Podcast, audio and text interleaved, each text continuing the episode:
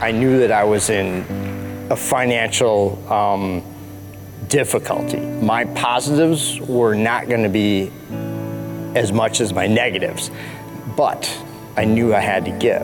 And we could uh, afford pretty good toys in, in, a lot of places, but our decision has always been to put uh, God first in our finances. He has never let us down. Paying your full tithing for us, I mean, I guess for anyone, it's like a big chunk of money that you, you look at it and you're like, oh, I could do so many other things with this money. If it's just discontentment, you're happy with what you have and everything is, has more flavor to it. I feel like the more we give, the more we want to give. Mm-hmm. And we get more and more excited as time goes on to give as much as we can.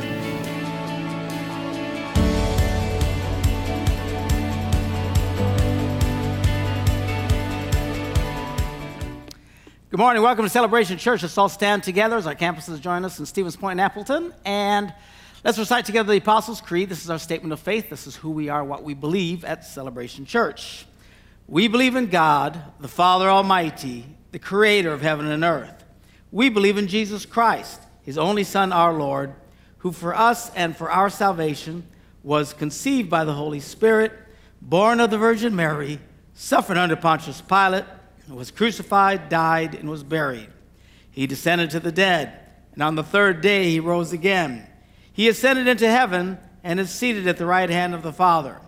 He will come again to judge the living and the dead, and his kingdom will have no end. We believe in the Holy Spirit, the holy Christian church, the fellowship of believers, the forgiveness of sins, the resurrection of the body, and the life everlasting. Amen. You may be seated. Good to have you with us this morning, again, as well as those over in Stevens Point, Appleton. Good morning to you guys. It's a great day to be serving the Lord.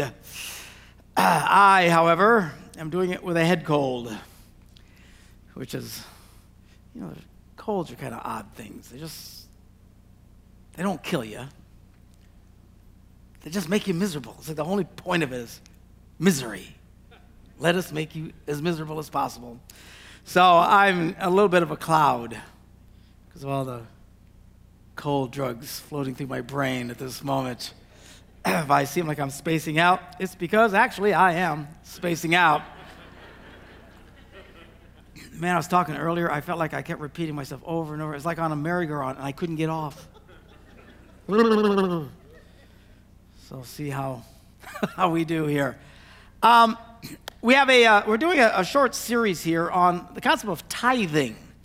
Now, the word tithe is an old English word, it means a tenth, uh, re- referencing 10%. Now, uh, we read last week in Genesis, if you missed last week's message, you really need to get it, or a lot of the stuff isn't going to make sense. But last week we tried to make it very clear about how and why Christians should approach this concept.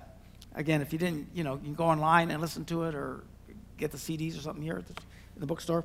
Uh, over the other guys, you have to get it, uh, I think, just online. But um, anyway, uh, uh we read this last week. This is Genesis, the 14th chapter. Is the first book of the Bible. It goes way back. Now, this is Abraham, who at this point is still called Abram. And uh, he had gone to battle, and God had blessed him, and he was successful.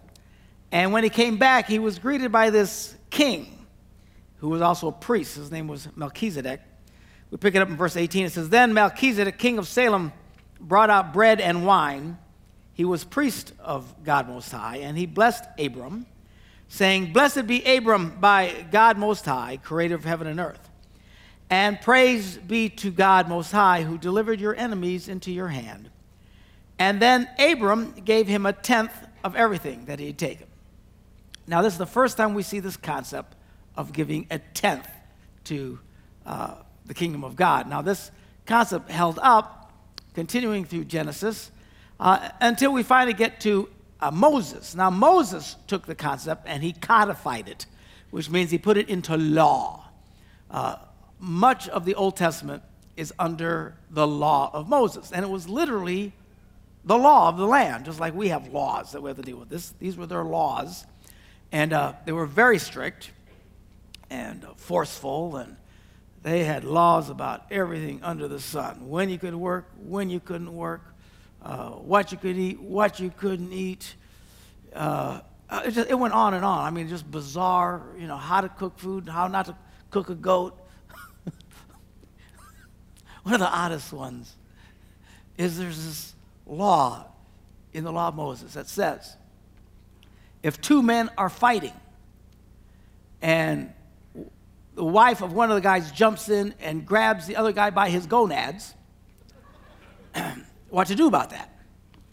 And I'm thinking, really? First of all, is, that, is there that much gonad grabbing that you got to have a law in the Bible about it? But there's all kinds of bizarre stuff, and even grosser stuff than that that I will spare you. But eh, anyway, this stuff just very, very strict. And from our perspective, we consider rather, rather oppressive. But it wasn't meant to be oppressive, it was just really strict. And they had rules about everything. Uh, so anyway, we get to the New Testament. Jesus comes and says, I didn't come to, to uh, uh, destroy the law, but to fulfill the law.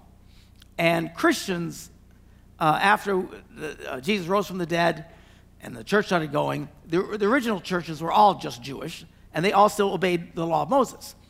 And then non Jews started becoming Christians like us, and they had to make this big decision. That's one of the biggest fights in the New Testament is this argument about whether or not we still have to obey the law of Moses. Finally, they made a rule no, we don't have to obey the law of Moses. Uh, we have to live by the law of love, which fulfills a lot of those things. But a lot of the technical stuff, thank God, uh, we don't have to do. All right? So now something changes when it gets to the New Testament, where it's not so much about uh, rules written out in stone as it is God, uh, God's principles written on our hearts. And those principles guide us. But it's not like the Old Testament law where there's a rule about everything. And in fact, and we're going to read this in, in, a little bit here toward the end, uh, it actually creates a, a fair amount of arguing, arguing among Christians. And we tend to argue about these things, which is okay. I mean, we can debate stuff. You don't have to get all freaked out by it. But, uh, you know, because it doesn't really say exactly what you're supposed to do in a lot of stuff. There are things that are very, very clear. But in the New Testament, it's more now about taking the principles of God. And there's people, I think, that actually wish there was a like a law of Moses for, for New Testament Christians. Because those people just tell me what to do. Just tell me what to do. Just tell me what to do, what not, because they don't want to think. And they don't want to study. And it's really a lazy version of Christianity, quite frankly. Somebody say amen. All right, we're not going to sit down and write out the rules of your life for you. Use your brain. Read your Bibles grow in your faith. You'll be able to start being guided about what to do and what not to do. So, anyway, after all this talk, we ask the question well, are Christians now required to tithe as set out in the law of Moses? The answer is no. Uh, we're not really, we're not obligated to do anything from the law of Moses. So great, then we don't have to do any of that. Well, not necessarily, because this was something that existed before the law of Moses, which we went to great lengths last week to explain and point out in the New Testament how they even acknowledge that. So this is something that goes way back. This is from the beginning of beginning. This is about like this gold standard of if you're going to honor God, you give him a tenth of, of your life. Uh, so now, where I'm, I'm spacing out again. okay, here I am. So much of Christianity isn't about obligation now, it's about being directed. Now, for example, do Christians have to go to church? No. Should you go to church? Yes. Why? Because of the principles laid out in the New Testament. These principles talk about the power of fellowshipping with each other, loving each other, encouraging one another, the gifts of the Spirit, where God shows up and uses people to do miracles in other people's lives. And I know there's a lot of people when they get to heaven are going to say, God, why didn't you answer my prayer? I asked you for this miracle. Why didn't you answer? And he said, Man, I must have sent that answer three, four, five times. You know, those guys sitting next to you in church, but you weren't there. Amen. Okay. He's yelling at me. All right. So, but you know, you can't receive from God if you don't come to receive from God. But it's not obligatory. There's a difference between having to do it and should doing it. And that was my point. Uh, for example, do Christians have to say a certain amount of prayers? No. There's nothing in the New Testament that says exactly how many prayers you have to pray. And like in some religions, we have to pray five times a day or this and that, and everything's really structured. We don't have that. Now, does that mean you don't have to pray? Well, you should pray. Why? Because it's the only way you're going to get an answer to your prayers. And make no mistake, the number one reason people don't get answers to prayers, quite frankly, they don't pray. They just don't pray. They groan and they whine and complain. They'll say something, oh, God, help me, which isn't exactly deep prayer. Even heathens do that. Oh, God, help me. As soon as they see the red lights in the rearview mirror, oh, God, you know, they become very religious all of a sudden. That, that isn't prayer, okay? Do you have to pray? You don't have to pray. Should you pray? Absolutely, you should pray because we learn from this from the principles that are set out in the scriptures. Uh, do Christians have.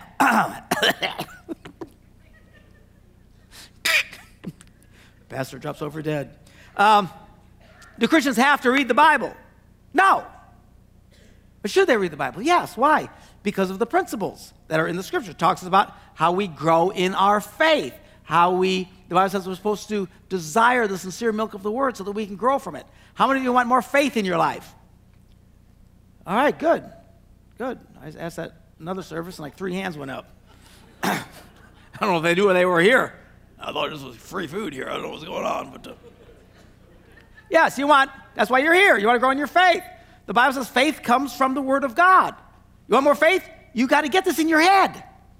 How do you do that? Well, having a Bible in your house is going to do you no good if you don't read it. Okay? It's not a good luck charm. good luck charms.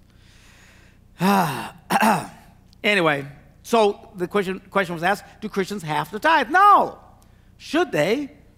I think yes, you should. Now, the question is now, if we're supposed to do this, if this is the standard, and clearly, again, we laid it out last week very clearly, this is the gold standard of, of giving money to God. Uh, so the question is, well, 10% of what? And that's what I want to talk about. I'm going to do this, and I'm going to start at the most simplest part of this. Uh, there are people who, because of whatever situations in their life, literally have no money and they just ex- barely exist from paycheck to paycheck, and even then they're not existing. Um, do I come and hammer those people to give 10% of their gross income? I do not. Again, you don't have to do any of this stuff, but it's a standard. So, in situations like this, what can you do? These are people who could give of their time, who could volunteer. That's their version of tithing. Come in and man the phone so we don't have to hire a secretary. There's stuff that you do uh, and, and can do around the church, building all kinds of stuff where you're just giving and volunteering and stuff. Now, I have actually spoken against this in the past. People who say, well, that's my tithe. I come give my tithe. I say, no, no, that's my tithe. But, you know, I really regret that I did that. I shouldn't have done that. I know it discouraged some people. Because to them, that is where they're at. And quite frankly, I've been there. Just where you just can barely breathe. You know, you're just clawing out an existence on earth. You know, you're so poor, you got to look up to see how the poor people are living. I told my wife, don't worry, someday we'll be poor too. Praise God, you know. But I mean, we're so bad, we're way below poor. I get it. Uh, another way that people talk is say, listen, Pastor, I really am having a hard time. We barely can make it. I got to do everything I can just to pay the rent and groceries. Okay, then what have you got left after that? Tithe off of that. You say, well, you're letting them off the hook. I'm not letting anybody, it's not about letting people off the hook. It's about encouraging people in their faith. You got to start somewhere. If you can't, if that's all it takes and that you barely can survive, then take what's left and tithe off of that. Uh, if you're in severe economic uh, distress and stuff like that, no one around here is thinking you should get hammered and throw in your last $10 so you can't feed your kids groceries this week. Nobody thinks in those kinds of terms at all. What we're asking you to do is trust God. Get this concept in your head. If your bare existence is just, you got to scratch it out just to get to a certain point, what you got left over, tithe off of that and trust God that God will bless you from there. Because the point of all this is when you start giving, God will give back to you. and you'll be blessed even more. Okay? Uh, then, uh, and, and this is kind of a, a bigger argument that people have, you know, net versus gross, particularly, you know, because of like taxes or something like that. Or, you know, you got child support and stuff like that. Now, I have to understand, these are major deals, especially like child support and stuff. Uh, you know, easily you could kick off 30% of your income, boom, just like that. And it's really a struggle. And I think we'll pay that and then tithe off of what you have left. You say, well, that's not fair because they'd have to pay. Not really. I mean, I don't know why people get divorced. The cost alone is devastating. It costs you so much money. You know, if your kids were living at home with you, the same house you heat can heat one person or 12. It doesn't really matter. In fact, you got more, you can turn the heat down because there's more bodies running around. All right? There's a scale. When you have to start taking out of your check to send off to somebody else to take care of them, that's very expensive. Uh, it's quite devastating. The, the, you know, in America, and you hear politicians talking all the time, and everybody talks about, you know, we want people to succeed economically, and everybody's always talking about the haves and the have nots. It's stunning, actually. You could almost take the same group of people and call them the people who've either never been married or divorced, and the people who've stayed married. It's almost the exact same group. It's stunning. Divorce is one of the single greatest creators of poverty in America. If you get divorced, and I know you get so mad you can't take him anymore because he has smelly underwear and he doesn't pick it up, I can't take it anymore.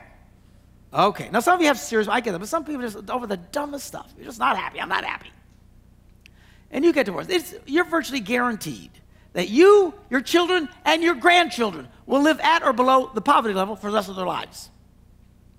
The only people that scare that people who got a whole lot of money. But I mean, it's just, you think just the economic cost alone people would stop, but they don't. And it really gets very, very complicated, and it sucks the life out of them. All right, well, trust God with what you have after that. No one's, first of all, we don't go and look in your bank accounts, see what you got. Okay? Should we? No, we shouldn't. Uh, so, you know, tithe off of what, what you have, what you're able to take after that. Same with like with taxes. Now, that's a big debate that people have. You should, and in fact, even our own, I think, uh, financial programs that we have teach tithe off the gross. Tithe off the gross before tax. You should be tithing off the gross before taxes. Okay, fine. Um, but a lot of that has been taught over the last hundred years, especially in evangelical Christianity, because by and large, evangelical Christians were very poor people and never paid much for taxes anyway. It's true, you know? Uh, and they always thought you were being a pinhead if you're trying to justify, well, you know, I pay 5% in taxes. I'll just tithe off the gross. supposed to tithe off the gross. Now, there's people here today who still do that, regardless of their tax structure, but that's a good thing. And I'll explain to you a little bit more why. But if where you're at is just after taxes, then fine. A lot of people do it after taxes. Uh, this idea of gross before taxes only really works unless you're in a really high tax bracket. Then it really gets hard because the government takes too much money. Somebody say amen. All right. Here's an example. I have friends in Europe. I was in Denmark a couple of years ago. These guys pay 70% of their income in taxes. 70%. Now, let's use round numbers because I'm in a drug induced cloud right now and I can't think. But if you make $100,000 a year, which is pretty good jack, right? Okay, most people here don't make quite $100,000 a year. But if you make $100,000 a year in Denmark, you're going to take home 30. Now, if I go over there and say, you're supposed to tithe off the gross, well, now they got to write a check for another 10, which is now 30%, 33.3% of their take home pay. Now they have 20 grand. I mean, you just. I cut people all kinds of slack on the tax thing, especially you start paying a lot of tax. Man, just tithe. I'll tell you what, the kingdom of God would be doing great if people would just tithe off almost any level. A lot of people don't do anything. But you know, if it's just what you, a lot of people just whatever they bring home after taxes, after all this stuff, whatever they get back into their hands, this is what they tithe off of and give back to God. And I think that's for most people, quite frankly. Okay? And by the way, speaking of Europe, when you see these guys and they live in these little tiny energy efficient apartments and, and they you know, ride bicycles to work and, you know, little po- mopeds or, or these cars they got to ride up with a rubber band, you know, stuff like that. It's not, it's not because they're, oh, they're so sensitive about global warming and they want to be nice to you. No, they live that way because they're broke. Hey, when the government takes 70% of everything you own, that's all you're going to live in is a little tiny flat with a wind up car. Or a moped. They're driving mopeds in Denmark. It's cold in Denmark.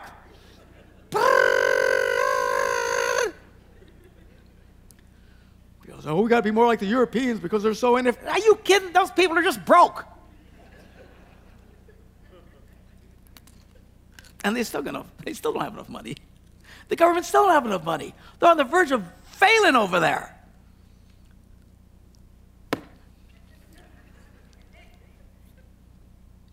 Goodness gracious.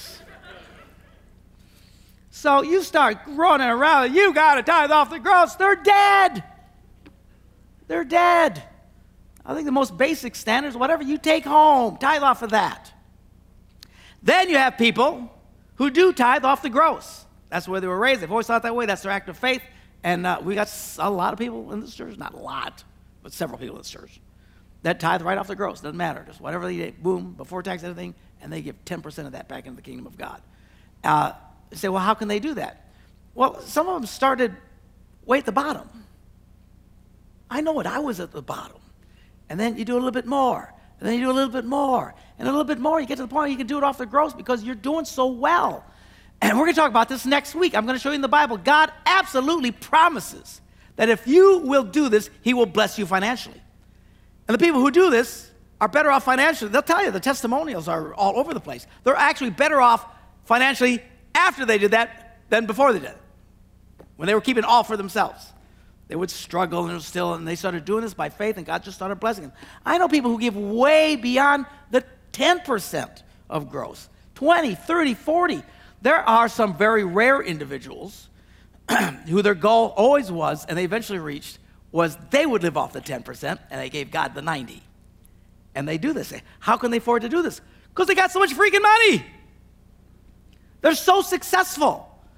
Let's face it, if you make $10 million a year and they give 9 million of it, well, then they got to struggle with just the million that's left. You know, and I, I know a lot of you would have a hard time with that. But you can see how they can do that. It, just, everything changes. The bigger the, just everything changes. These people, and some of them started way at the beginning where all they could do was give their time and went and the lawn at the church.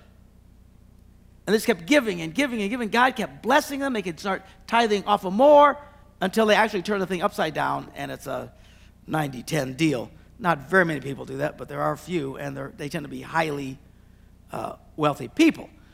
but what a lot of people think is, well, if I had that kind of money, then I could tithe.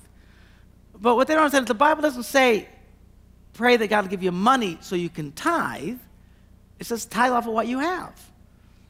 I mean, I know a lot of y'all pray, Lord, give me more money so I can do this. But it's just not the way it works. I know when the lottery gets really high, a lot of y'all start praying. I know you tell me, you little sinners. You start praying.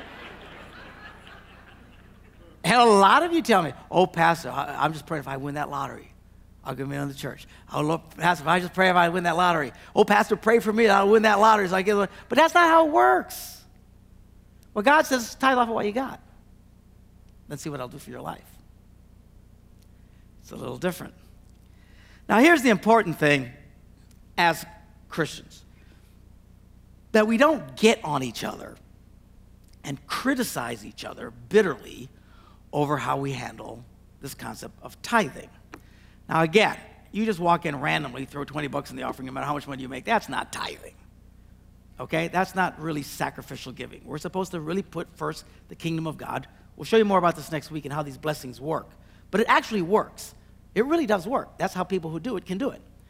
Um, so when you start doing this, God starts blessing you, you start to succeed. Now, sometimes Christians start arguing about these things, but I want to look at Romans, the 14th chapter, in closing.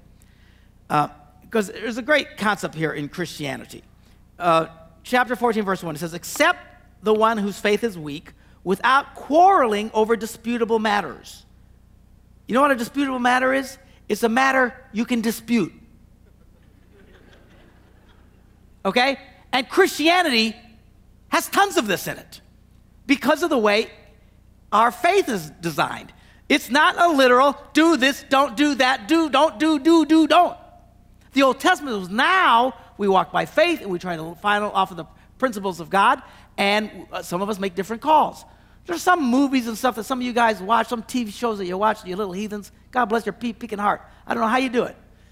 Filthy, sexual, nasty, whatever. But you seem to do it, doesn't bother you in the least. And you tell me, it doesn't bother me. Oh, I just like the story.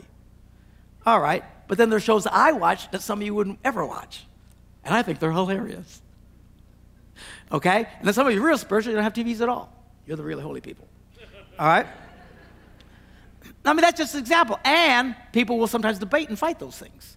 Some of this stuff's really clear to me. I don't, I'll yell at you once in a while about it. But these are disputable matters, okay? What are you going to do with this? And how are you going to do that? And how do you approach this? And these are disputable matters. And you're not supposed to be getting into big fights over people with it. Having said that, I think it's okay to challenge each other. We shouldn't be so sensitive that someone comes up to you and challenges you to do something and grow more in your faith.